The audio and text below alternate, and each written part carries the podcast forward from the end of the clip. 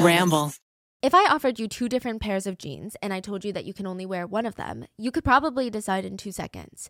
But what if I offered you a thousand pairs of jeans and they're all slightly different and I said you can only wear one of these for the next twelve months straight? This will be your go-to pant of choice. What are you going to do? How do you even start to choose? That's exactly what I felt like when I was combing through thousands of listings whenever we were moving to a new apartment. I would spend hours a day stressing about, is this apartment in a good neighborhood? Is it going to accommodate my dogs? Does it fit my budget? I didn't know any of these. And the worst part is, most of the listings didn't even tick all of my boxes. That is why Apartments dot com is your best place to look for your new home. Apartments dot com lets you filter your search based on whether you have pets, if you want a balcony, built-in A C, whatever it is that you're looking for. The website remembers your search so that you don't have to keep filtering every time you come back. And Apartments dot com has more rental listings than anywhere else, meaning no matter how specific your needs are, they got you.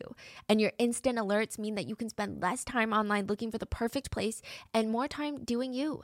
So if you're looking for a new place to call home, head over to to apartments dot com, apartments dot com, the place to find a place. Are you ready for my joke? Oh, no. Okay, tell your joke. When the mosquito landed on my balls. What?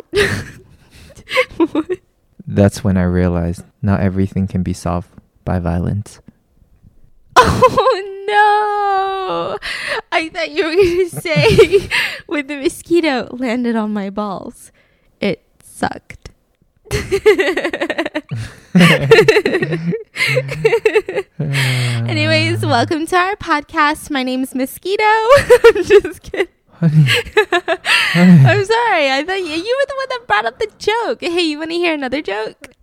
You're a joke. All right. All right. So welcome to this episode of The Rotten Mango. Hi, I'm your host, Stephanie Sue, and I've got my fiance, Mister Mango Bud, a k a worst joke teller that ever faced this planet. And today's episode is going to be very fascinating because I don't think I've covered a case like this, whether it was on my YouTube channels, whether it was just in real life. Did I ever read about cases like this? I mean, this one's just weird. This one is incestuous. This one is um keeping it in the family. Family friendly uh. takes a new meaning, literally. Yeah, go tell the ads that we're family friendly over here. I'm just kidding. I'm kidding. So today's story is about Brittany Wood. I mean, normally I wouldn't cover cases of incest because it's one of those things where, yes, it's illegal. Yes, it's an absolute crime and you should not be doing it. And I don't condone it and I think it's disgusting. Is but- there laws forbidden? This, yes. Or, mm-hmm. Okay. Incest is a formal charge that you can have, like a conviction. Oh, yeah. Okay. And I mean, although it's all of those things, I just don't really find it to have like this crazy, like that weird, just mind-boggling, I need to solve this mystery because I'm going to be keeping my entire lights on all night long. Like I'm I'm sleeping with my eyes open. Like it's just, it never really has that unsettling vibe. It's just usually like, that's just nasty. Gross. Like that's some Game of Thrones shit and I don't want to hear about it. But today, today is weird. You've got one person presumed dead. You've got another that was actually found dead. I mean, this is an incest party. That's what they call it. Um, they held Party. massive incest parties, and this oh. would go on for generations and generations. And finally, in two thousand twelve, it all just kind of hit a tipping point. There's just some weird stuff. There's where is this? Oh God!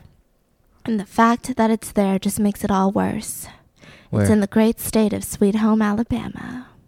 It's in Alabama, yeah. Sweet Home Alabama. Yeah, so I don't know how that song came to be oh, like the song God. for any incest jokes online. Like it became a meme.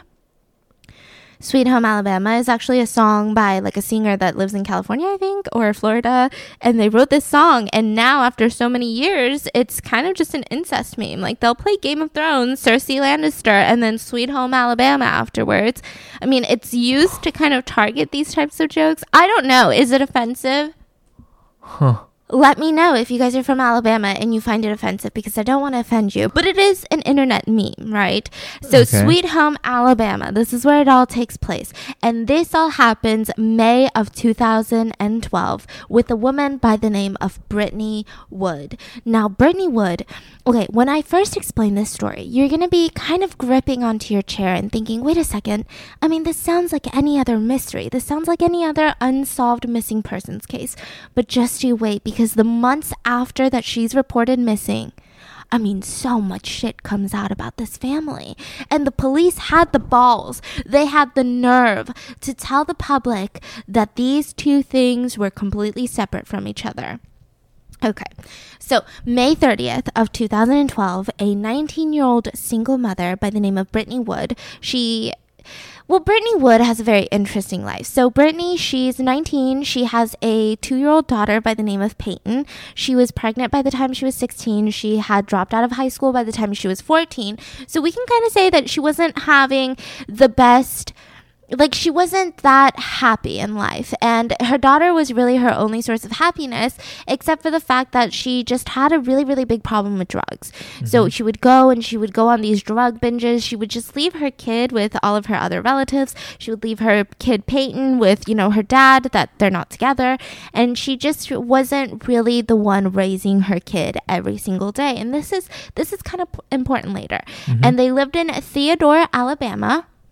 It's called Theodore? Yeah, which is close to Mobile, Mobile, Mobile, Alabama. I'm not sure if it's called Mobile or Mobile, but it's it's like T-Mobile. Like, that's how they smell it. Spell it. I said okay. Smell it. And on May thirtieth, two thousand twelve, she said, hey, guys, like, uh, you guys need to watch my kid because I'm going to go out for tonight. And they said, oh, well, where are you going? And he says, well, Uncle Donald is going to come pick me up. So Brittany didn't have a car. Uncle Who Donald... Who does she tell? Her father? Her mom. Oh. And some of her friends. And she doesn't have a car. And so Uncle Donald was going to pick her up, drive forty miles back to his house. And it was going to be a whole thing. So around seven thirty p.m., May thirtieth, she gets picked up by Donnie Holland. That's Donald, okay? That's her uncle. Mm-hmm. So, if I mean, I feel like with incest and I feel like with a story like this, I have to tell you exactly how they're related. This Donald was her mom's sister's husband. Mom's sister husband. Yes. Okay. And so she goes into the car. They see them driving away in his black truck, and she never returns. Now, what's even more interesting is that, okay, well, this isn't abnormal. So May thirtieth, she leaves. May thirty-first, she's not back. Nobody's freaking out. You know, her entire family is like, listen, she goes on these drug binges all the time. I mean, maybe Donald had just dropped her off somewhere and she's at a friend's house and we can't get in contact with her, et cetera, et cetera. Uh-huh. But then something very peculiar happened. June first, which is just two days after she's last seen by By her family members and by her friends, mm-hmm. the last person who was verifiably the last person to see her alive uh-huh. suddenly turns up dead. Who is that person? So June first, they find Donald Holland in his black truck. It had driven to a local river and he had shot himself in the head. Holy shit. The gun was inside the car, and there was a couple other things inside the car that we're going to get to in a little bit. So the family hears about this. I mean, all of them are freaking out, and they start trying to call everyone that's part of the family. They're like, hey, listen, Uncle Donnie's dead. Uncle Donnie's dead, right? Yeah. And they try to contact Brittany, but she doesn't answer the phone. Weird, but again, not the most alarming. And so they said, okay, you know, we're going to give it twenty-four hours. It's going to take about a day for all of the locals to hear that Uncle Donnie's dead, Uncle Donnie's dead. And regardless of if she's on a drug binge, you know, twenty-five miles out of town, she's going to hear about it. I mean, local word travels fast. So mm-hmm. we're going to give it about a day. And if she doesn't come back or if she doesn't call us, then we're going to start freaking out. So it would mm-hmm. be a total of three days. So June second, they finally file a missing persons report. Now, the police and everyone, they take it seriously, but they don't really take it seriously in the beginning because you have a nineteen-year-old girl who is very heavily involved with drugs. Mm-hmm. She was kind of bouncing from house to house. She was living with some relatives here, some relatives there. She would go with her mom, her mm-hmm. stepmom, and et cetera, et cetera. And so she just didn't really have like what was presumed to be a very stable life. No one is like looking at her thinking, why would she leave? I mean, none of this makes sense. So they were like, are yeah. you sure? Are you sure she's not on a drug binge? And I don't don't know, freaking Georgia. What about Tennessee? I mean, there's some wild stuff happening in Georgia all the time. And so the police look into it and they find out that Brittany has a relatively troubled past. And I really don't like it when people put this label of a troubled past onto people, especially when they're young, because I mean, sometimes it ain't even your fault. Like, it's not something that you did. But nobody's investigating into Oh, Donald? The incest or the Donald? No, Donnie, Donnie, nobody really cares. I mean, what do well, you mean? As of right now. So the police are investigating, but as yeah. the public knows, this is all we know right now. I mean, that he just committed suicide is what the public thinks. So the police, they start looking into Brittany's troubled past. And again, I hate when people say stuff like this because it kind of implies that Brittany was trouble or she was troubled. But really, yeah. when she's young, this is all things that people did to her. So in two thousand five, Brittany was around the age of eleven, twelve years old, mm-hmm. and she went to a youth pastor at a local church, and they're like, hey, listen, like, you seem to be having some issues. What's going on? And she's like, nothing's going on. Like, why would you ask me? Don't ask me. Nothing's going on. And they were like, okay, well, let's just spend some time together. She's about the same age as you. twelve minutes. No, two thousand five. She oh. was, uh, how old? twelve. Well, yeah, she, so she was born about... Yeah. Anyways, continue. Wow. Just put that into oh the perspective no. for you. Yeah, that makes things so much more sad.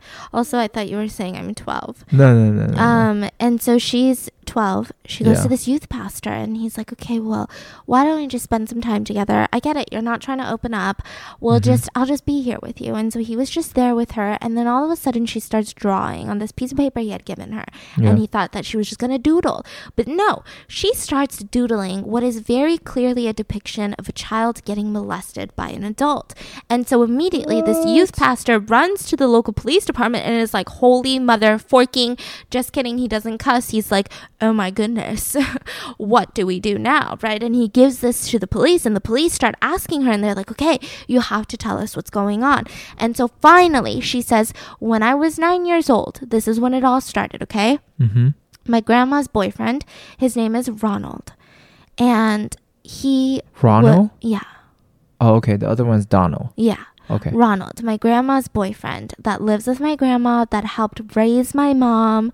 When I was nine, you know, they wanted me to call him Grandpa, mm-hmm. but he would also rape me. Oh, Lord. And so this all started when she was nine.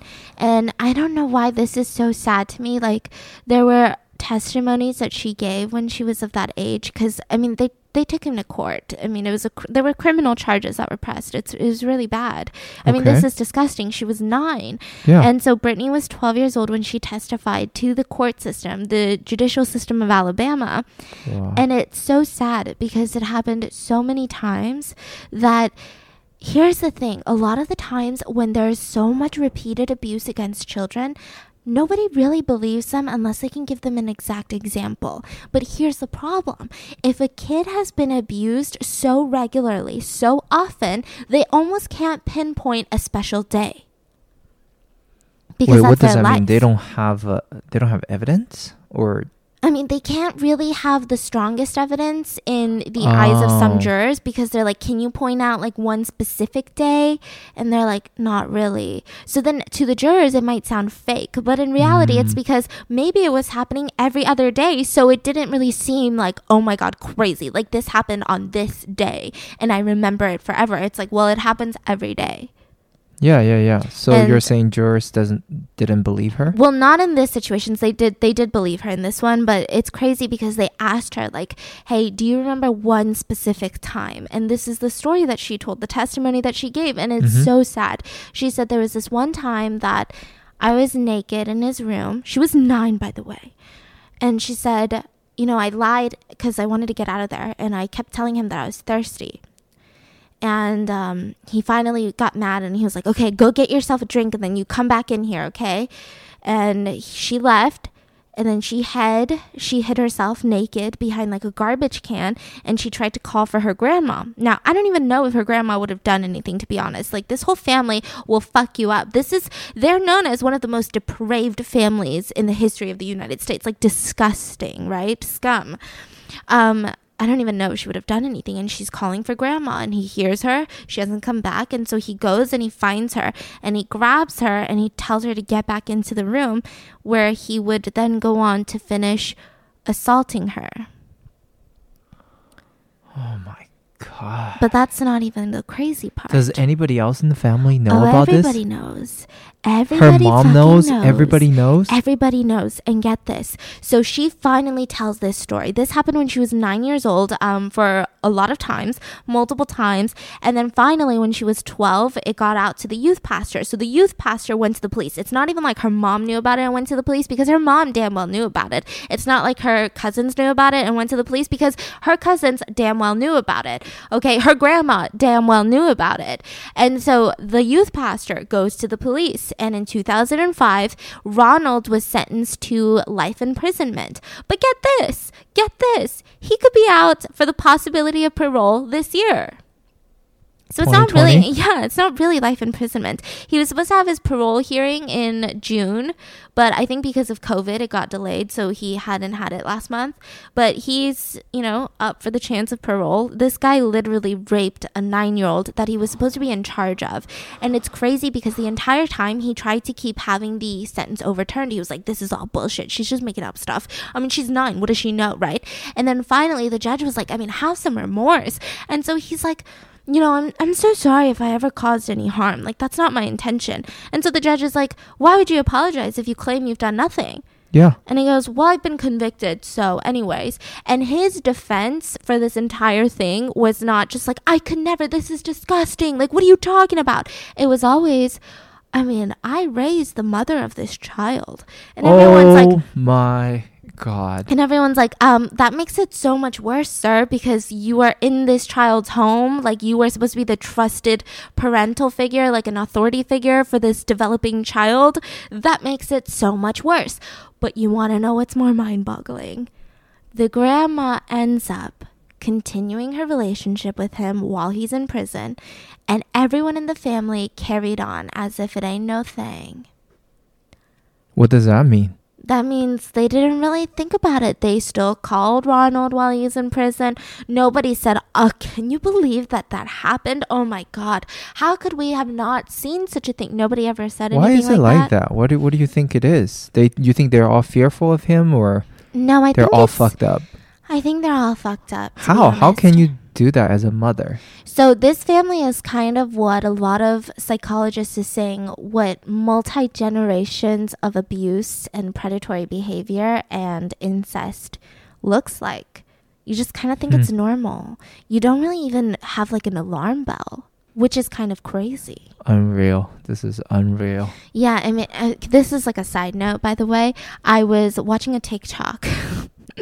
Okay. Who knew that this would be informative? And I'm obviously not a parent to any child yet, so I mean, I can't say if this is good or not, but I find it very interesting because I saw a lot of moms on this TikTok, and they said that, you know, one thing that I've done differently after being abused as a kid is that I now teach my daughter vagina at a young age. So since she can talk, she knows where her vagina is, and she knows the word vagina. She doesn't call it anything cute like my cookie or my down there. She calls it her vagina. So if anybody ever touches her vagina, no one's going to be like, your uncle ate your cookie? Like, okay. Yeah, everyone's no, no, no. gonna be I like, that's no, that's too. my vagina. Yeah, I was and reading. I don't know if it, we talked about this or not. Like, I don't know if it's from Some somewhere I read some Chinese Chinese article or not, mm-hmm. but they're saying teach your kid from the young age, like boys or girls, doesn't matter. Never, ever, ever let anybody take off your uh, underwear. Oh yeah, that's so true. Did we talk about this? I think so. Like, just tell them, no matter, never let a yeah. stranger or anybody, even family member, yeah. to take off your underwear. That's true, because family members are sometimes the biggest predators in a lot of these stories. Yeah. And you just don't even know it. I mean, in this case, they know it. But in a lot of cases I've heard, they don't know it. It's disgusting. Yeah. And then I also heard the one that's like, n- n- people don't understand why kids are taught to hug. Like, you know, when you meet, they're like, oh, that's your uncle, like, that you've never mm. met before. Go hug them. People yeah. think it's weird. So yeah, there's yeah, a lot yeah. of like, um... I get, I don't know if people have been do- doing this for a while, but it seems more of like a modern era thing where parents are like, if you don't want to hug anyone, you don't have to. You can say no, thank you. Mm. And they don't get mad at the kid for being like, you know. And then sometimes they even say like people will approach them and be like, uh, your kid's kind of mean. Like it, she wouldn't even hug me. And they're like, so? She don't want to hug you. Then so? Yeah, that's so, true. So, I mean, it's very smart. That's true. The police find out about her troubled past. This happened when she was nine years old. They have all of the records of it. She testified when she was, you know, twelve years old. Now, they're not alarmed that Ronald was released from prison and they, like, he went and got her because he's still sitting in prison at the time. So they d- still don't feel like there's, like, this impending doom. They don't feel like, oh, no, there's so much motive for this one person to kill her. Like, we need to find her alive right now. And so the police don't really do jack shit, no offense. And so there is this huge foundation called Klaas Kids Foundation, and it was created by Mister Klaas, whose daughter Polly Klaas was kidnapped and murdered in the nineties, and so he started this, and it's essentially just like a foundation where if your kid goes missing or if somebody goes missing, they get a bunch of volunteers and they all go searching together because, you know, a lot of the times the police don't want to do that. Okay. So the Klaas Kids Foundation, they get together, and it was about seventy plus volunteers. They start doing like a five mile radius search of the last place that Brittany's cell phone had pinged, which was near the river that Donald was found. Now, they do about, I think, I think it was like weeks and months of them combing through clues, and, and they found nothing. Like the Salvation Army of Coastal Alabama went out there to hand out food to these volunteers. I mean, they just couldn't find anything. There were a lot of issues. Issues, though, because of the terrain. They said, listen, it's raining all the time. The floors are just soaked with water. I mean, they're not looking at like residential areas. They're probably looking in like the woods and stuff. And so they're like, there's water everywhere. Um, and also there's hundreds of snakes everywhere. Like people are getting hurt. People are getting bit by snakes. Like this is actually very dangerous. And so the search got so, so dangerous that they were like, okay, like this is just progressing at such a slow rate. We don't even know what to do. Now the investigators, for some reason, they didn't amp up the crew. They didn't bring more police officers. They didn't bring more search dogs, canine dogs. They didn't do any of that, which I find to be really weird, especially because the investigators were going to meet up with Donnie a couple days. Before he committed suicide, the investigators were already looking into Donald, into mm. Uncle Donald, and they were actually going to meet him in a couple of days, and he knew it. They had arranged a time for him to come into the police station and to have a little bit of a chat, and sure enough, before that chat, he committed suicide. That's shady. What happened? So of course the police should be looking into it further, but for some reason in the beginning the police had kind of separated Brittany's disappearance with Donald's suicide, which doesn't make sense because a lot of people told them, listen, they were last seen together, like the last time she was seen alive was with him, but they were like, nah, to- two totally different things, don't matter. And what he was being investigated for was even crazier. It was sex crimes against underage children. So it's like, I mean, I don't I don't know why they were thinking what that the? And so the police kind of do some investigating, and they thought that there was one thing that was suspicious. I mean, technically, when you look at all of the court records, when you look at the legal papers, this was ruled a suicide, but the placement of the bullet was weird. Okay. So normally when people end their lives with a bullet to yeah. the head, it's near the temples. It's usually near the dominant hand, near the temples. Mm-hmm. Um, but this one was behind the ear. Like almost in t- towards the back of the head, behind the ear. It's just not statistically something that they find common. It's not, it's not guaranteed to be the easiest, quickest way, which it really wasn't because Uncle Donald was in a coma for about three days in the hospital before he passed. So oh that typically is why people don't tend to use that method. I mean, there's a reason why people do the way the things that they do, the way that they do it. And yeah. so statistically, it was a little bit odd, but they were thinking, you know what? Donald just might be weird. He just might be a weird person, and maybe he's dumb, okay? I don't, we don't know. Mm-hmm. And so the police are like, okay, even though that's suspicious, we're going to rule it a suicide. And then they do some more digging.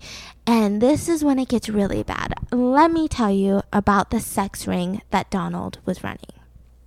Now, this is probably one of the worst sex rings I've researched It's probably one of the worst incestuous sex rings that I've researched. Probably one of the worst cases of incest I've ever researched. I mean, this is just disgusting. So if you have a weak stomach, this is not for you. So Donnie, um, Donald, would have these amazing barbecues, as they would call it. I don't think it's amazing. I think it's disgusting. And I think Donald should have been grilled alive. But that's just me. And so he was kind of like this ringleader. He was a manager. He was a Jeffrey Epstein, per se. He would, um, I'm sorry, is that too much? I don't know. Is it too much? I mean, you tell I, me. I don't know, allegedly. Okay. Yeah, anyways. And so he would kind of just manage things. So he would text people and be like, hey, so I have this girl who's going to be at this barbecue. She's twelve years old. Oh, and she's my niece. Oh, I have this girl and she's going to be at the barbecue and she's ten years old. And oh, oh, she's my daughter. Who is he, who is he talking to? His close family friends and his entire family. Like, there was like four uncles involved. It's disgusting. Oh, so it would be a massive family gathering. So who are these girls? All their daughter, their kids. They're it's, talking about their kids? Yeah, they're not talking. This is not like a huge human trafficking thing. These are their kids. Oh, like, this is a group. God. This is a big family.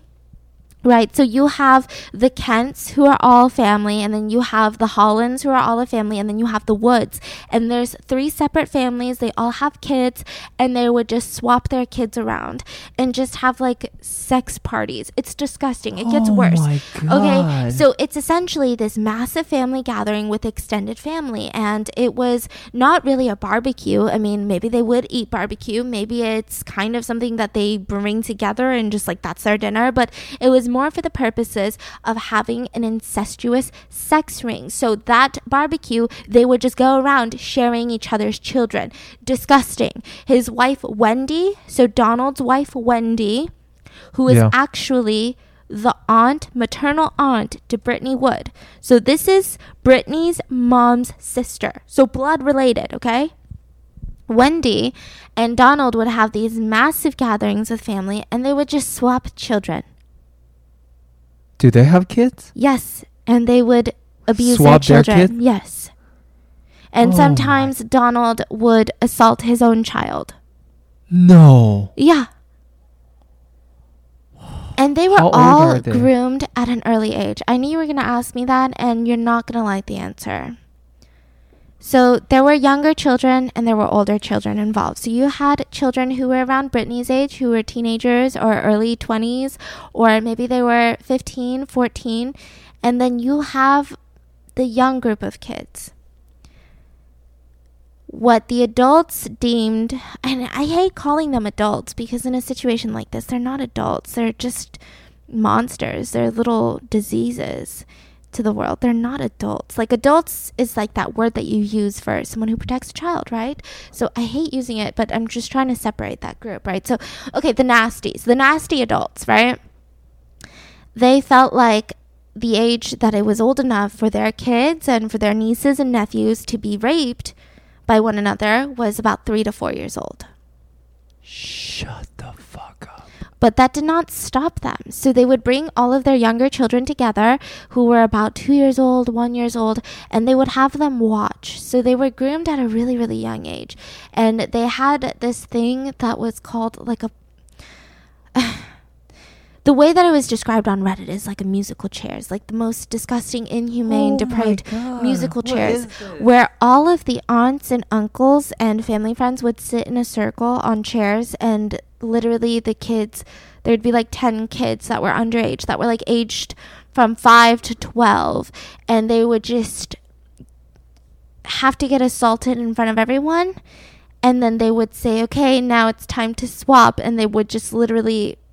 swap children in this circle, like literally in real time. Like, it wasn't, does that make sense? Does any of this make sense? It wasn't like, okay, like now I'm gonna go home with this.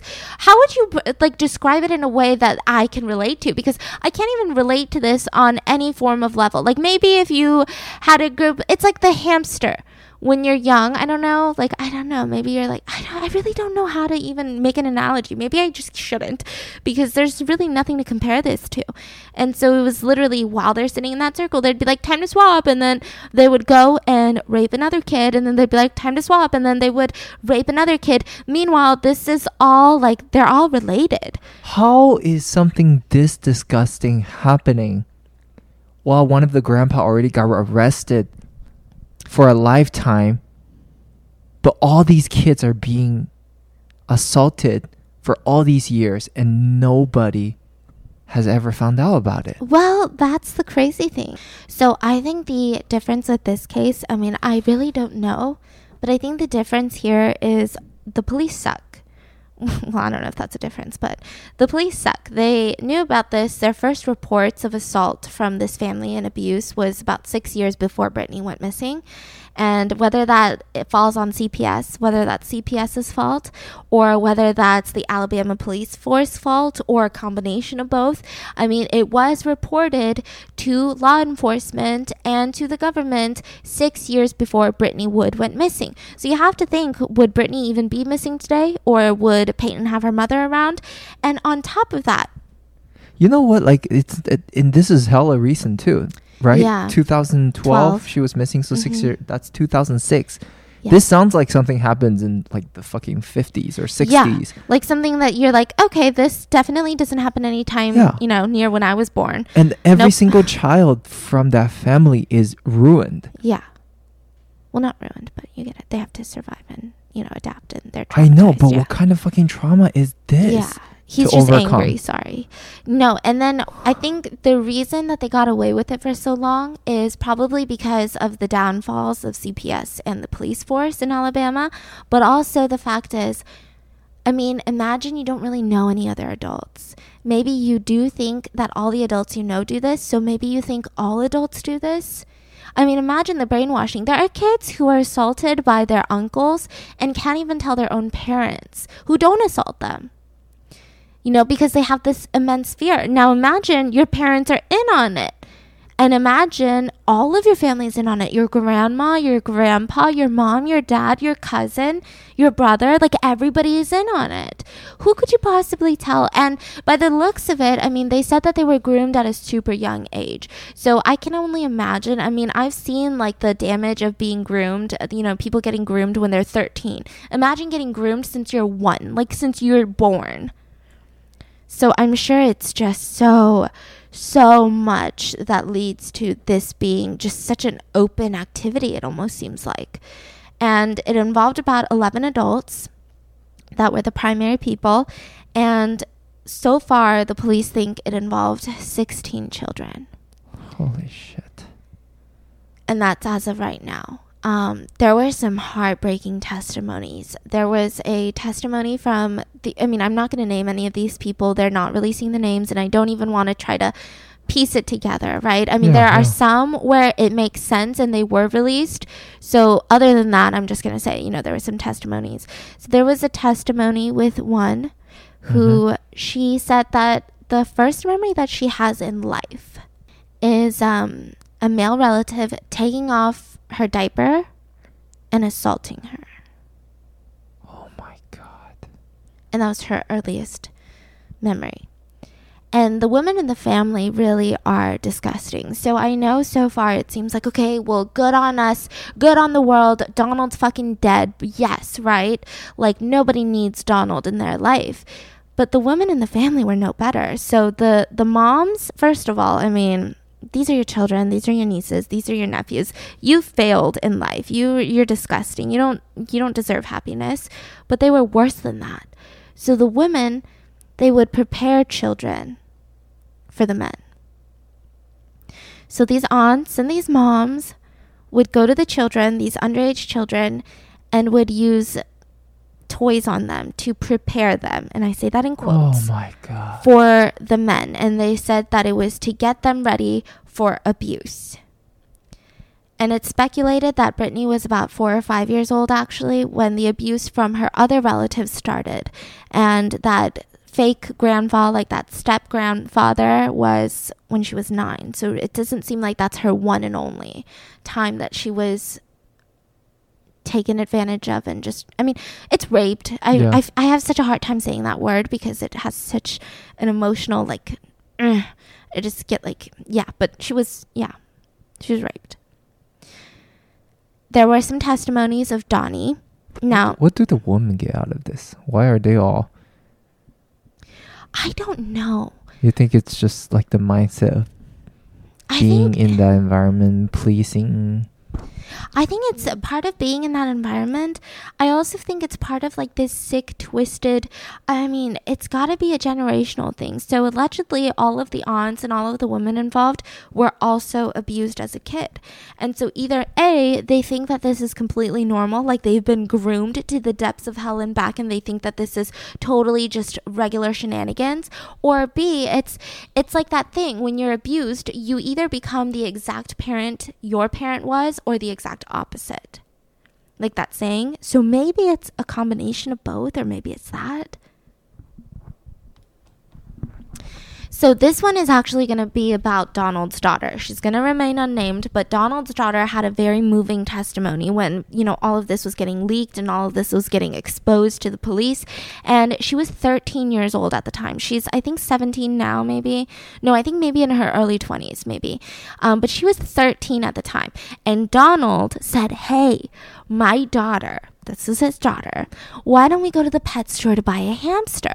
And so like every thirteen-year-old, she was like, hell yeah, I want to buy a freaking hamster. And so she gets so excited. She's like, yes, Dad. Woo, you're the best dad ever. And she gets into the car with her dad. How old was she? thirteen. Oh, okay. And so this happened when she was thirteen. Yeah. Okay. And instead of driving to the pet store, where does he take her? He takes her to Uncle Dustin's workplace. Now, this is where it gets a little bit confusing, so I'm going to try to explain it as best as possible. So Wendy is Donald's wife, right? Yeah. So this is Wendy and Donald's kid. Yeah. Now, Wendy has a twin sister. Okay. So, and she's married to Dustin. Okay. So in the eyes of the abused victim, this is her uncle. Correct. Okay. Yeah. So Uncle Dustin's workplace. And he gets into the car, they pick him up, and they start driving to like this industrial park that was never developed. So it's kind of just like they've got slabs of cement, but it's just been kind of abandoned. I mean, it's just not a great area. And so they're driving over there, the sun is setting, and she said that she has a headache. So she vividly remembers trying to be like, I have a headache, I have a headache. And I'm sure when you were thirteen, you remember like, I used to say I have a headache all the time just because I didn't want to, I just didn't want to be there, or I didn't want to, like I just, you know. Do you think she knew what's I think she knew. Happen? I think she knew. Because there's wow. no way this was her first time being raped. And, I mean, they even verified this information later. And so she was like, I have a headache, I have a headache, I have a headache. And Uncle Dustin starts rubbing her head and tries to kiss her. And so she pulls away and she's like, oh, like, no, no, no, no, no, right? And her dad, Donald, stops the car and Uncle Dustin takes off all of her clothes while she keeps telling him to stop. But he doesn't stop. And then he rapes her. But the worst part of this is that this happens in the back of the car while her dad is in the front seat watching everything. And then it gets worse. So Donald is watching. This is why I say, honestly, I mean, I try to be so respectful for the dead, but this is why I say, really, no one's going to miss Donald. Nobody gives a fuck about Donald. And he deserves a much more painful death than the one that he got. And he watched. Now, later, the victim will go home and she'll tell her mom. She'll tell her mom, hey, your twin sister's husband raped me. And I'm thirteen, by the way. Like, hello. And your husband, my dad, my biological dad, was watching it and was okay with it. And I'm surprised this is not where the true crime happened. I'm surprised that a murder did not happen right here and there. But no, she didn't report it to the police. She didn't get mad at her husband or her sister or her sister's husband. She didn't try to flee with her daughter. She was just like, oh, okay, cool. Like, so it was a good day? Like, she just was so fucking disgusting. Wendy oh, these, is disgusting. Did you see these people um, talk? No, but I've seen their faces and they look pretty nasty. Unreal. This is unreal. Yeah. And so that happens. And later on, I mean, we know all of this, obviously, because all of these people were caught and they were convicted. And Uncle Dustin, the one who raped his thirteen-year-old niece, he was convicted. And they asked him, like, what's what the hell is wrong with you? Like, you got a bajillion screws loose? Like, are you Satan himself? Like, are you Lucifer? Like, what's, what the hell is wrong with you? And you know what his defense was? It's not like it was her first time. I mean, her and her dad have done this before. Like, that was his defense. Like, he genuinely thought that he did something. Like, he felt like he's going to say that in court, and the judge and the jury would be like, oh, really? We didn't know. Like, that changes everything. You're right. Now, Brittany has an older brother. Brittany is, I know there's a lot of names. Um, Brittany is the one that's missing. Okay. She has an older brother by the name of Derek, Derek Wood. And he was abused as well. So it was not just reserved for the nieces. It was a lot of the nephews were abused as well. So he was abused since he was seven. He was sodomized. He said that freaking insane. Uncle Donald is one of the most evil people you'll meet. And he said Uncle Donald pressured him and groomed him into becoming an abuser himself. And that's usually the way it works. So he feels like that's what he has to do now. Yeah. He feels oh like he was so groomed that he felt like that's like a that's a growing pain. It's like puberty. It's like, you know what's now. Yeah. Just going back to the beginning of the, the story, you're saying that she was getting picked up by Dono. Yeah. Holy shit. That's no longer just picking up by your, your uncle. uncle. You know where you're going right now. Yeah. And what's going to happen. Yeah. The P- the police, up until this point, they still claim that the case is running separate from the abuse. Yes, we are arresting tons of her family members for incestuous sex parties and underage, you know, child pornography, like list of things, just like a fucking, just a rap sheet of things. All of these disgusting charges, some of the most disgusting charges that you could ever be charged with in the face of the law, right? The police are like, yes, we are to her closest uncles and aunts. But you know what? We think that her missing case is completely separate. We think they have nothing to do with each other. Now, a lot of people believe that the police initially took this claim for almost a year because, again, if they were related, then the public would say, oh, so you're saying, so you're saying if you had caught these people earlier when they were reported, oh, you know, since beginning six years ago, then Brittany would be here today. She wouldn't be missing today. She would be alive today. She wouldn't be presumed dead today. And so that's why people think the police were like, no, no, no, no. You see, she, she had her own life going and it was a completely separate thing. Like, that's just a mystery that no one will ever know. And this sex ring is completely irrelevant. And so they just were so freaking adamant. And the locals and everybody in the press was like, what are you talking about? Like, you make no sense. Uh, now, witnesses are going to start telling police some things that they really can't deny. And this is when the police start switching up on their shit. And they're like, okay, like, we're looking into it now. And it's because lots of witnesses told the police that Donald, before he died, he showed them tons of videos of Brittany when she was under the age of thirteen. And she was engaging in sexual activities with various male adults in those videos. Donald's showing? Yeah, to his friends. Like, showing it off. So, I mean, this is now proving, okay, he has child pornography. He has produced child pornography. He's maybe possibly distributing it. I mean, that becomes a theory in a little bit. And it also shows a connection directly between Donald and Brittany. Because prior to this, I mean, we have the record of Brittany being assaulted by her grandma's boyfriend. But we don't have any records between Donald and Brittany. And definitely the family could just say, you know, they were in a really nice relationship. Like, the uncle loves the niece, et cetera. Like you would expect from most families. And so this is now like, okay, the police are like, well, fuck, now we got to look into it. So they get a search warrant.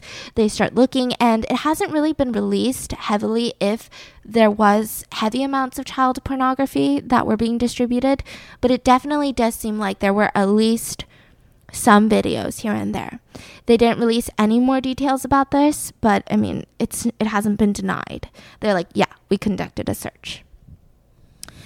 And I mean, this always gets me thinking, like, I know this is such a side note, but how much therapy do F B I and the police that are in charge of units like this need.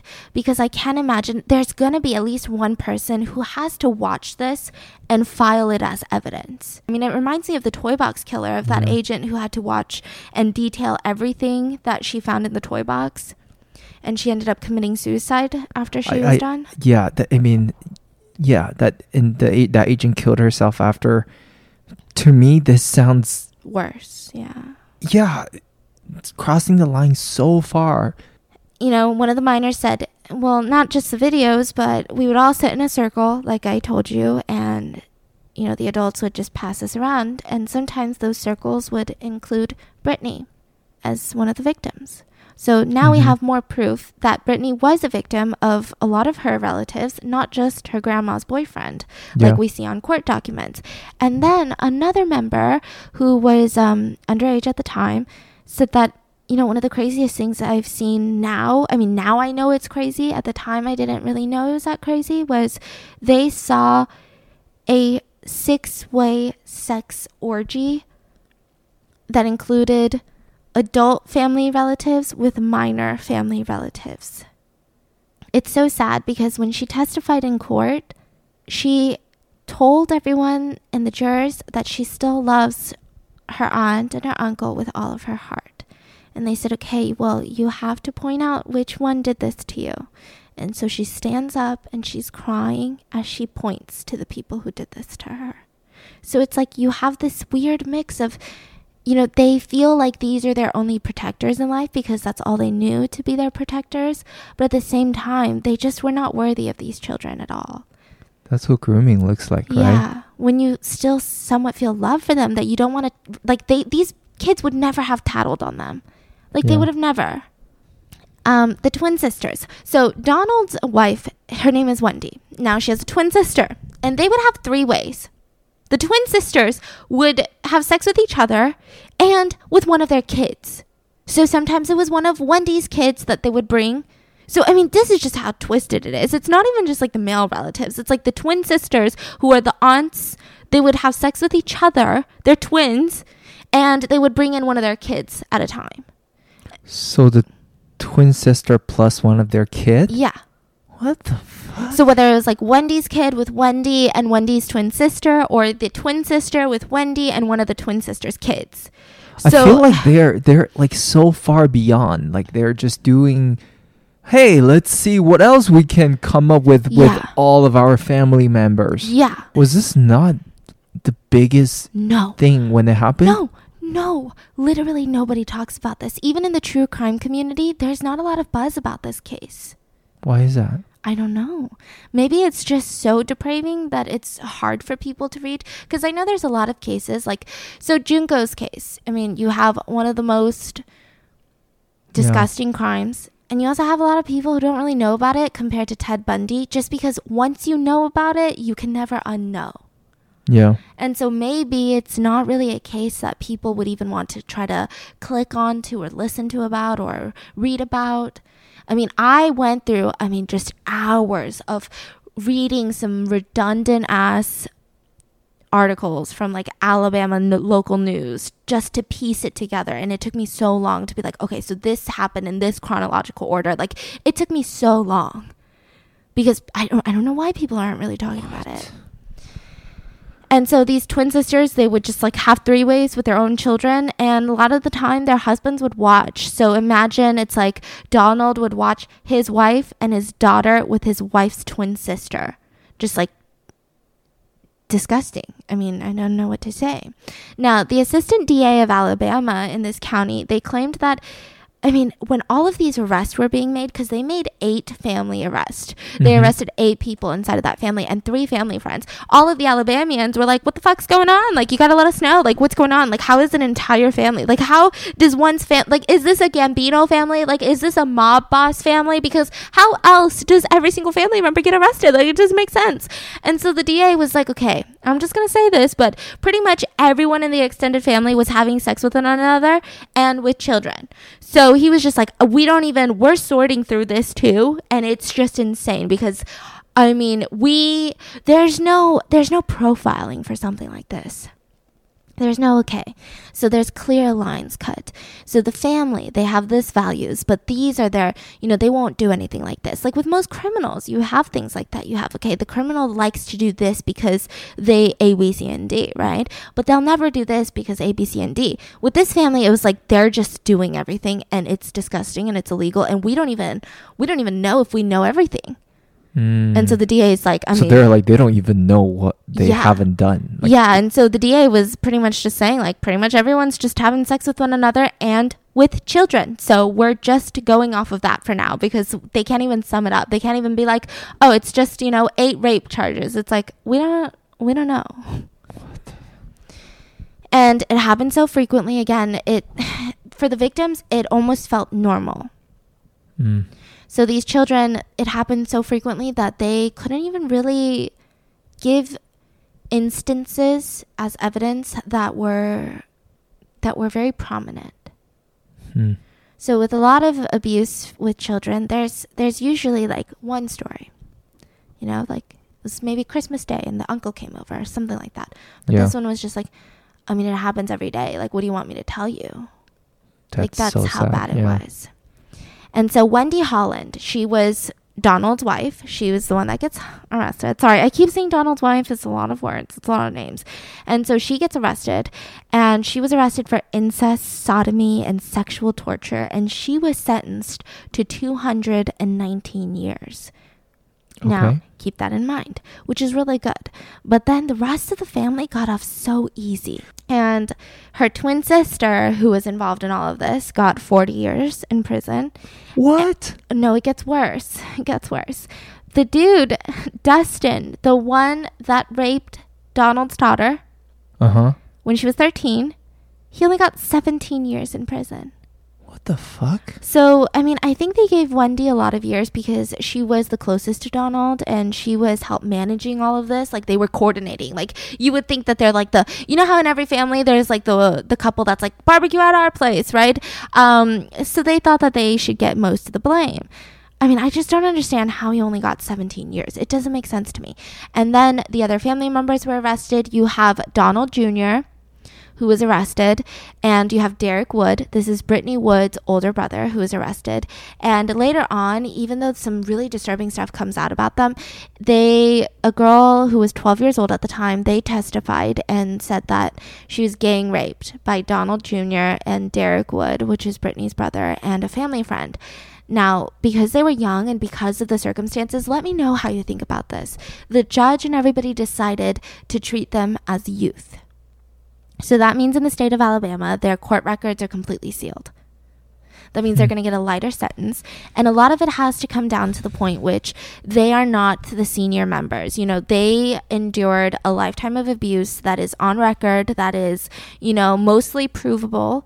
And then they became offenders themselves. So it's kind of like this twisted, I mean, I don't know how to feel about it, honestly, because in any second that I'm like, well, I understand why Alabama did that. Then I think about the twelve-year-old girl who's like, well, I don't care why they did that. Like, what do you mean?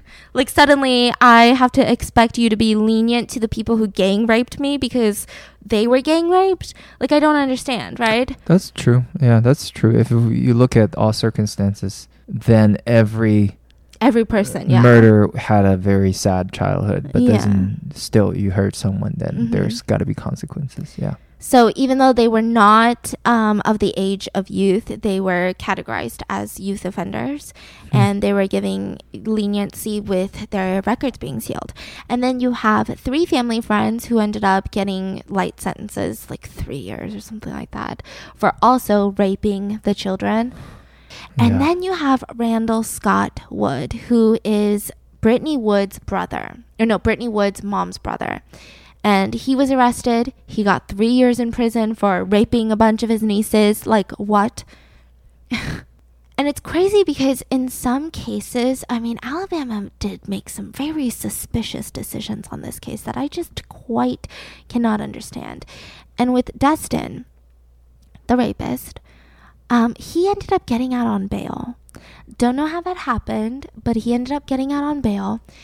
And the rule that they gave him was, hey, listen, you can go out on bail as long as you don't contact anyone under the age of sixteen years old unless they're your family members.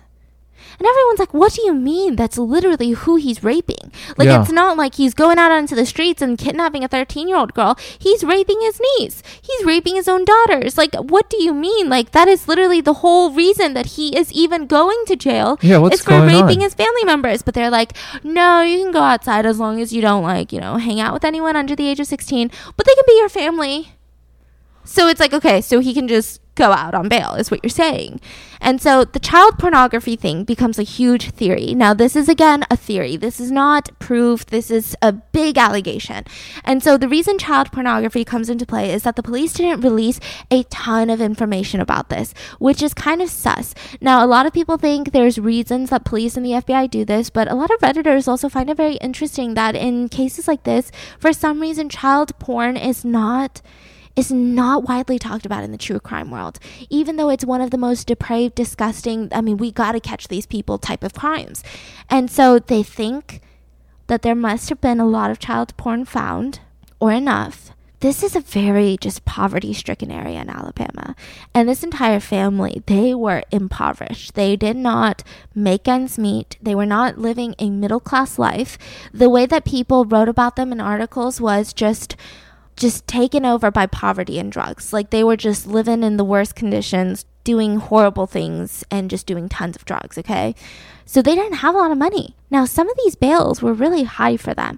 A lot of people argue that bail is low for them, but bail is set per person. So it's not about the depth of your crime. It's not about, oh, is your crime so bad that you deserve a million dollar bail, right? It's about... how much can this person afford? So that's why you have, if like, let's say Jeff Bezos ever gets arrested, his bail is going to be just fucking trillions of dollars. It's going to be something very difficult. It's going to be something that, okay, if he pays ten percent of this or even twenty percent or all of it, that mm-hmm. is not money he can walk away from. He can't afford to lose it all, because if you run away, you never get that money back. Mm-hmm. Does that make sense? Yeah. So if these people are making no money and their bail is set to one hundred thousand dollars per person, that's a lot of money. Yeah. I mean, even if you get a bail bondsman and you only pay ten percent of it up front, that's ten thousand dollars. That they don't have. That they don't have.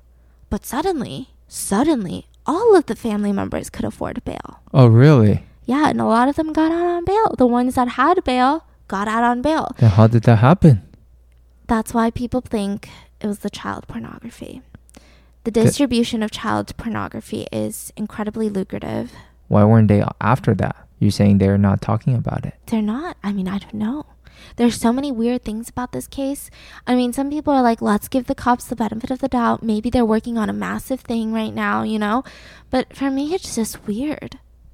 Yeah, it's fucking weird. This is one of the craziest shit I've ever heard. Yeah, the cops get even weirder later. That's why I don't really give them the benefit of the doubt, especially in this case. But they get a little bit weirder.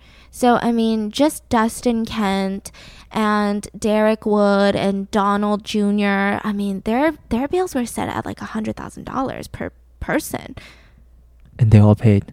They all paid. I mean, sure, they paid like ten percent of it. That's like ten thousand dollars per person. Still a lot of money. Yeah, and there was other family members who had like thirty thousand dollars of bail. And so that's like three thousand dollars. But again, you are talking about a very impoverished area. And you're talking about family that just did not have any family money. Like, they didn't have a savings account. They didn't even have like a checking account. Like, they were just really, really broke. Mm-hmm. Yeah. So suddenly they can afford a bail. So that's why people have this like crazy theory about the child pornography. And also, I think when the police is not upfront about everything, it just makes people's minds go crazier. So it just makes us think like, okay, there's so many about that. There's so much that I've so many questions about. Why, why are the police just breezing over this? Mm-hmm. As if like, yeah, so we had reports about child porn. So we, we did, we conducted a search warrant and yeah. Mm-hmm. What do you mean? Mm-hmm. Like, in most cases, you're like, and then you found no evidence, you found evidence. They're just like, yeah, so we conducted a search warrant. And we're like, okay, what, what did you, what, I don't yeah. understand. And then the whole thing with the bail. And it's like, how did they afford a bail? Nobody will answer. Nobody will say anything. Like, are they drug dealers? Because sometimes the police will be like, well, they're drug dealers, so they're not getting bail. Or like, they got cash, we know it, but they're not getting bail. But it's like, okay, fine. And then something even shocking happens. During all of this, you have a woman by the name of Chessie Wood. Now, Chessie Wood has a lot of sympathy from a lot of people, including me, a little bit, a tiny bit, not a lot. And she's Brittany's mom. She's Brittany's biological mom. Mm-hmm. And during all of this, she said, we need to find Brittany. You know, we need to find Brittany. I know Donald had something to do with it. I know he did. And now he's dead. And now he's taking all the secrets to the grave. I need answers. I need answers. And she helped conduct these massive searches for her daughter. Mm-hmm. Am I saying that she hates her daughter? Am I saying she doesn't love her daughter? No. Am I saying she was a good mom? No, I don't think she was a good mom. Well, she gets arrested mm-hmm. for allegedly having sex with a ten-year-old female relative. Brittany's mom, too. Like, I just, you just weren't expecting it. Like, the rest of the family, you're like, uncles and aunts are just, like, doing this crazy shit. But, you know, Brittany goes missing. Maybe Brittany and Brittany's mom were different. You know, maybe Brittany's mom was different, not Brittany. Well, I thought I thought her mom has always been pimping her out since she was young. Oh, was that your speculation? The, yeah, I thought, like, the grandpa, you know, you saw the grandpa was, mm-hmm. assault, that was, what, nine? And she has, you know, has been yeah. assaulted even before that. And as a mom, like you say, everybody mm-hmm. does it. She knows what's going on. Yeah. So I already assume she's part of this. Yeah. So well, you think pe- you, you're saying people were... They were shell-shocked because, I mean, I think the way that the stuff was being released to the public was not necessarily the way I told it. Okay. So, you know, right after she goes missing, of course, you have a mom championing this, you know, let's find my daughter. And you have lots of people sympathizing. And then you get all of this information. And then you're like, oh, my God, I can't believe. Maybe it happened to Brittany and her mom didn't even know. Oh, my God, I bet her mom is heartbroken. And then you're like, oh, my God, her mom was arrested. Yeah. You know, it's kind of like, what? And then yeah. also, I think with the grandma's boyfriend thing, you know, I think people had a little tiny bit of, not sympathy, but like, okay, I mean, I get it. Maybe Brittany's mom was messed up because of her mom, you know, but you just don't think that she also actively partook in all of this. And so she was, you know, accused of having sex with an underage female. So she claims, you know, Chessie Wood, Brittany's mom, claims that all of these allegations and the reason that she's imprisoned right now is completely untrue. She has no idea what's happening, and the law enforcement has no idea what's happening. And she just pretty much claims that, listen, Alabama police are just getting ripped right now. The locals are like, fuck this police department. Y'all don't know shit. Like, you guys should have known about this six years ago, but you guys didn't do anything. And so now the police are allegedly, in her opinion, overcompensating and just arresting every single person in the family because they don't even care. They're like, hey, we don't care if you actually did anything. Arrested. Are you above the age of eighteen? Arrested. And so that's her claim. I don't really believe her on that because, I mean, I feel like after this incident, it seems like the people, like the detectives were replaced with new ones. And because, you know, I heard some people that were actually complimenting some of the detectives that were put on the case later in this little progress. And so, I don't know, maybe, but I doubt it. It feels like she did do something or something shady. And the way that she talks about kids is so messed up. So her defense was, listen, these kids are so messed up from the trauma that they have. And they've been brainwashed by the real perpetrators that they don't even know what's going on. And I'm innocent. Aren't you one of the fucking... real perpetrators? She's like, no, I'm not. That's her defense, not mine. Oh, my God. These people are just... Yeah. And so why Brittany, right? And the police, the fact that they didn't release this information and this was released by family relatives, and then the police were like, oh, yeah, like we were going to we were gonna talk about that, too. You happened to get there before we did. Is why Brittany and why now? Why did Brittany go missing? Was there something that happened? Was there something that triggered this event? Because... if we know that Brittany had been abused since she was, you know, three, four years old, um, more concretely, nine years old, why now? She's nineteen. It's been ten years. Was the abuse still going on? Was Donald trying to pick her up to abuse her? What, what was the reason?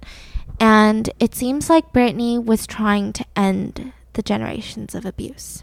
So there are relatives from her dad's side. So it seems like her dad's side didn't really partake in any of this. It seems like it was all coming from the mom's side. You know, all of them are uncles or aunts that are related to her mom and not her dad. But the dad's side knew about it? No.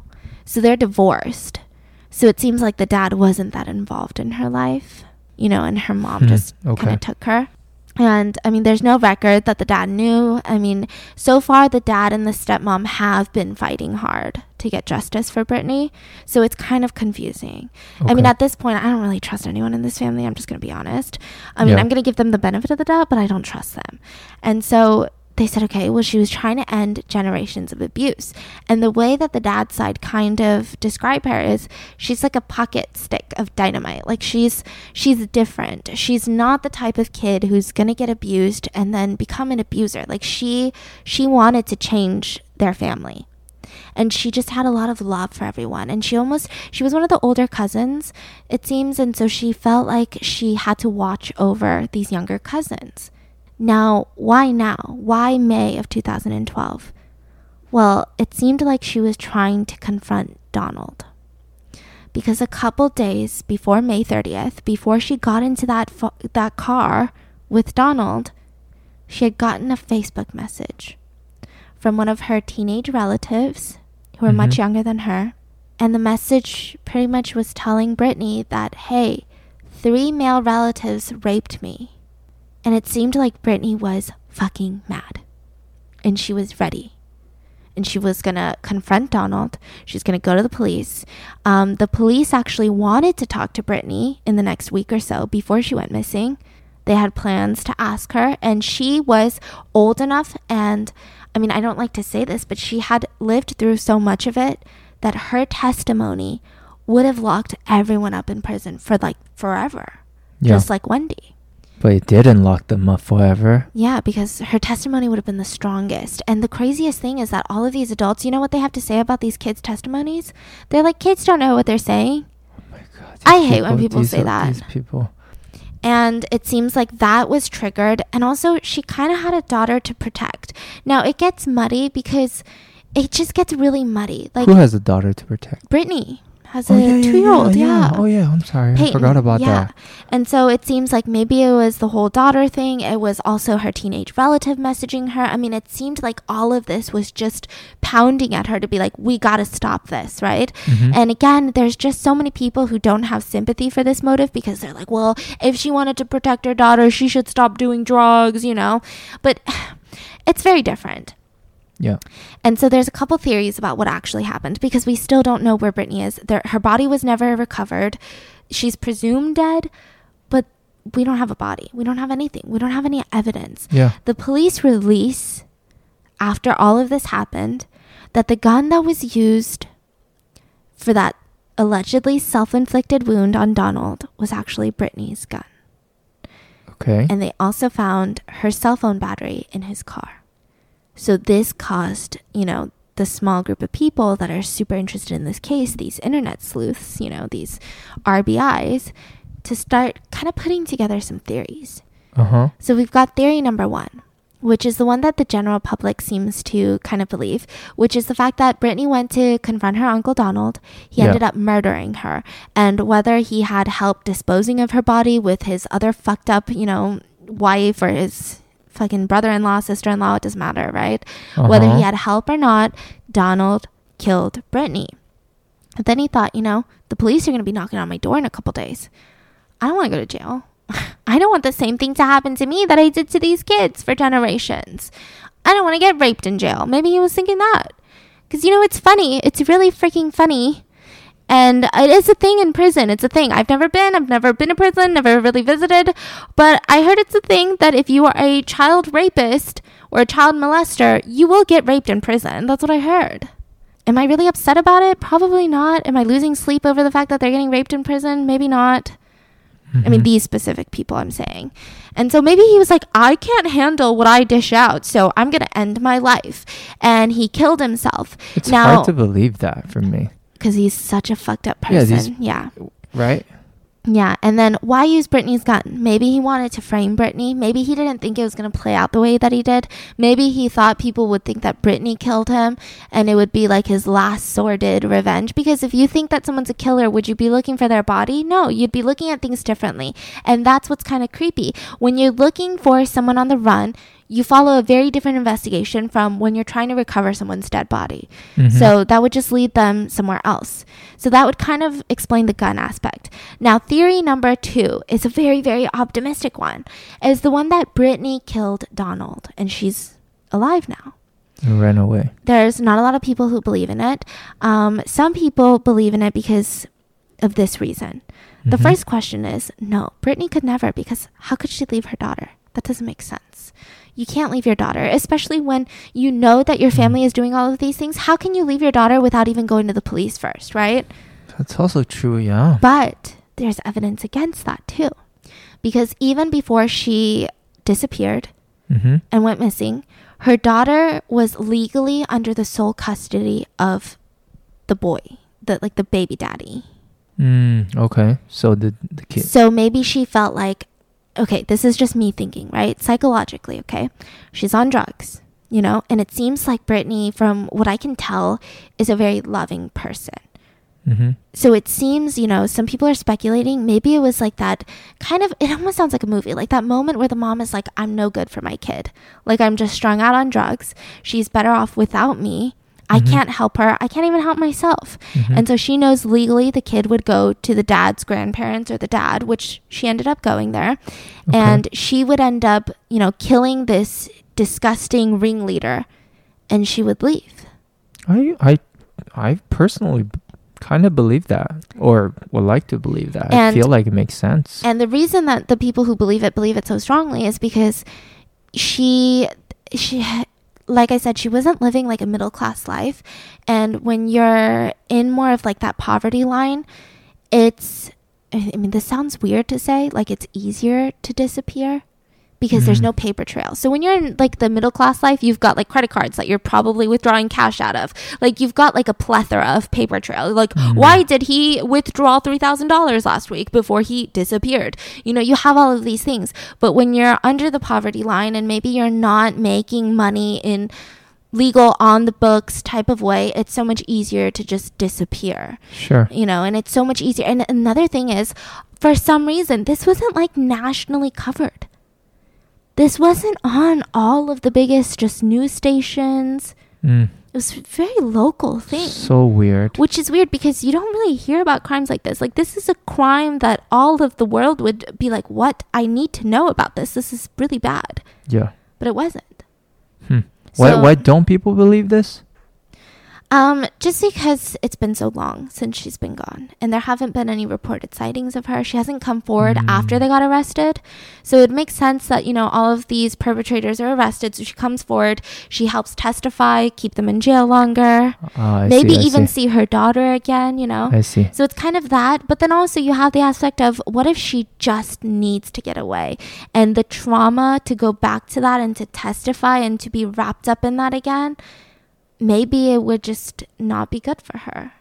Sometimes, you know, with such traumatic situations, maybe you do need such a dramatic clean break. Okay, okay. So it's kind of something that you can just keep bouncing back and forth. Like, I don't know if I believe it or don't believe it, but it's it's one that makes me feel a little happier, I guess, in such a shitty situation.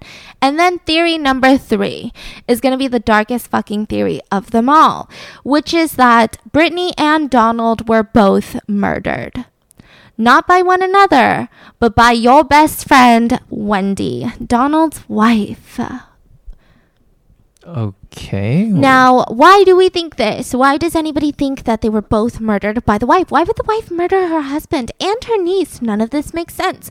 Well, the prosecutor has been trying to open the door with Wendy because she's sentenced to two hundred nineteen years in prison. The bitch is not getting out. Like, let's just be honest. She's going to spend the rest of her life in prison. And so the prosecutor is trying to give her a little bit of an incentive. Maybe it doesn't have to be the rest of your life. Maybe you can get out one day and see your grandkids. Wouldn't you like that? Okay, that's probably the worst thing to say right now. Yeah. I'm sorry. That is like what they would say to a normal person that's in jail for something else. I'm sorry. I'm sorry. I'm sorry. Like, wouldn't you like to go out and see the sunshine once, you know, before you die? And so they were trying to open the door to be like, listen, we're not going to give you the exact number, the exact figure, but, you know, we could definitely work something out if you tell us where Brittany's body is.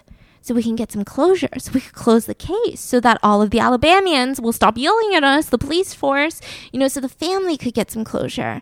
Well, not really the family. Who gives a fuck about the family? Her daughter can get some closure, you know, when she grows up, she'll know what happened. But Wendy refuses. Now, why? What do you mean why? Refuses? To? She doesn't want to have that conversation. She absolutely refuses. Why does a woman who's about to spend the rest of her life in prison, what what would incentivize her to not talk?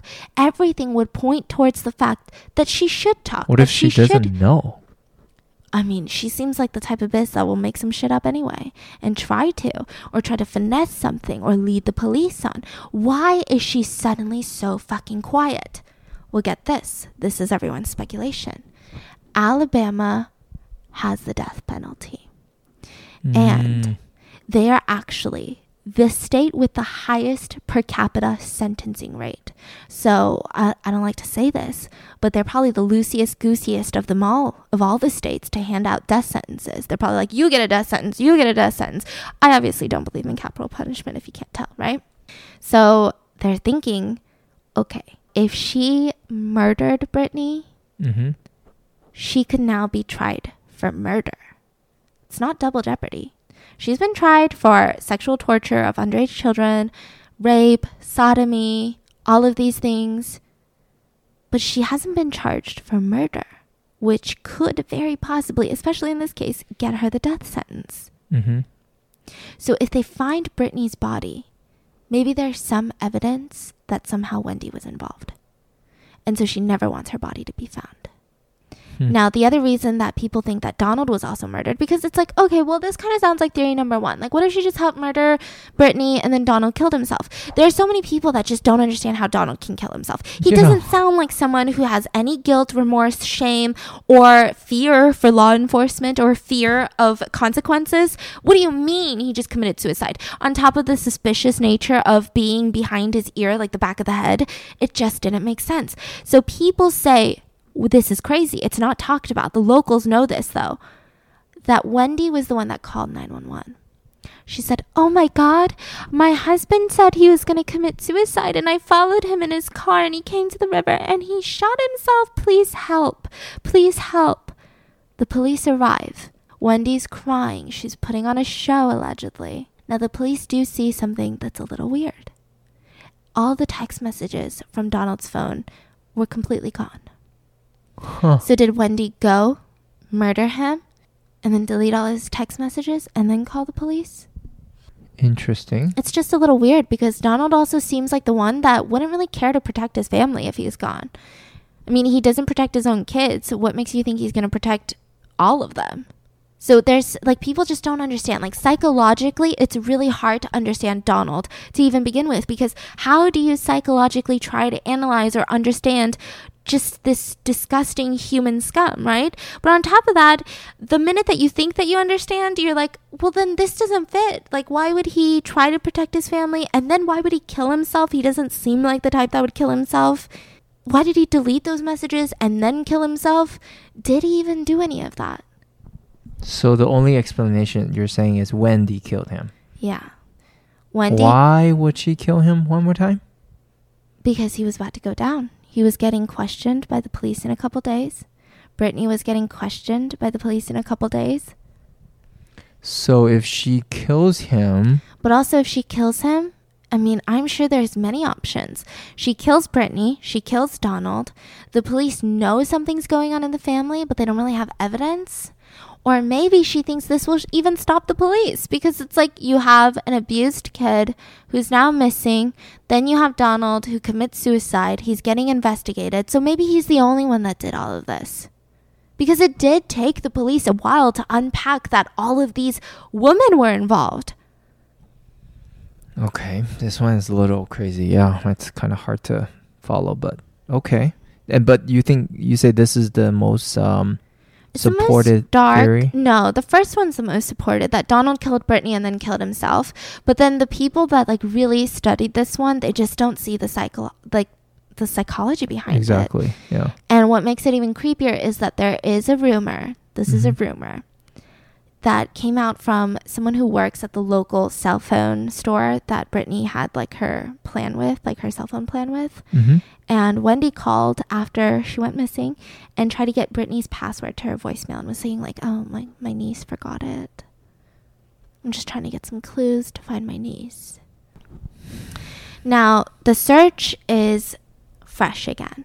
This happened in two thousand twelve. The police unpacked all of this information, very, what I see to be sloppy, just kind of sloppily tossed it out into the press, right? Um, not a lot of press picked up on it. I also think it's just so complex and so disgusting that that's the reason. But recently, there was a body that they were trying to look for. A bunch of canine dogs started barking around um, where like one of the aunts was living, like near the aunt's private property. And this was all happening because the police got an anonymous tip that Brittany's body would be there. And so they brought all of their canine dogs. They all barked, barked, barked. They dug, dug, dug. But apparently nothing was found. So it's just, mm. it's weird.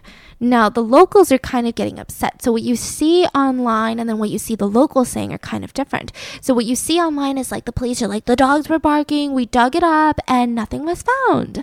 Yeah. Ooh, bad day, we're going to try again. But the locals are saying, but we saw you, and y'all weren't digging that hard. But we saw you, and it wasn't that long of a search. But we saw you, and it didn't seem like you really cared. And so now it seems like there's a little bit of more local heat that's getting involved, because you know this crime, for the longest time even a bunch of locals didn't even know about it. Like from what I could read on Reddit, everyone's like, I live like forty minutes away from that town and I had no fucking idea this was happening. Oh boy, this is dark. Yeah. And so now now that locals are getting involved, I mean, I'm hoping this, I, I don't want to say this family. That's what I say in most cases. But I don't care about the fucking family. I hope Brittany's daughter gets answers. Because when she grows up, she deserves to know what happened to her mom. Yeah. Not the rest of the family. I could care less about the rest of the family. And so Peyton, who's her daughter, is living with her legal guardians, which happens to be her dad's parents. And sometimes she will spend the weekends with Brittany's dad and stepmom, who seem to be completely clear from the police. Like, they are not suspects. They did not know any of this was happening. They were not ever investigated, you know, in terms of being suspicious. Mm-hmm. And they were leading a lot of efforts to find Brittany. Um, Stephanie is the stepmom's name. She mm-hmm. was, you know, talking to lots of press, trying to get, you know, eyes on this case. And it's really sad because Brittany's stepmom, Stephanie, was saying that as of right now, Peyton, her daughter, thinks that her mom works for the local news because that's the only time she's seen her pictures up. Was when they would turn on the T V and she would see her mom on the local news. Oh and so she God. thought that her mom was working for the local news. And they don't know what to say because they don't have closure. They can't say your mom was murdered by this disgusting man, you know, or this disgusting woman. They don't know what to say because they don't even have answers. So as of right now, they just, they tell Peyton, like, your mom is bye-bye for now, but one day maybe. And that is the story of one of the most depraved families in the U S And yeah. And also I did see lots of comments on Reddit from Alabamians who were like, I'm fucking pissed. This just makes Sweet Home Alabama even worse for us. Yeah. Because most of them are just normal people who are yeah. like, what the fuck? Yeah, yeah, exactly. And they're like, really? Fucking exactly. really? Shit, that's fucking crazy. What do you guys think happened? I'm really interested to know. And I'm really interested to know, like, why do you think that this isn't all over national news? I just didn't really understand that. I mean, it just took so long to piece together. There really wasn't lots of big networks or really anyone talking about it. Yeah, that's what I want to know, too. Why does everything sound so shady? Especially because, I mean, I hate to say this, but when you're talking about like true crime, this is probably a very clickable case in the sense of, you know, people are kind of intrigued by dark stuff like this. I mean, which is kind of why I ended up in the rabbit hole, because I'm like, I need to know more. What do you mean? And so I clicked, click, click, click. And then one hundred articles later from Alabama, I'm like, oh my God. So I just don't know why. But if you guys have an idea, let me know. Or maybe you live in Alabama. Let me know. But also, to all of my Alabamians out there, we fucking love you. I'm sorry. I love you guys. And I'll see you guys next Wednesday. Bye.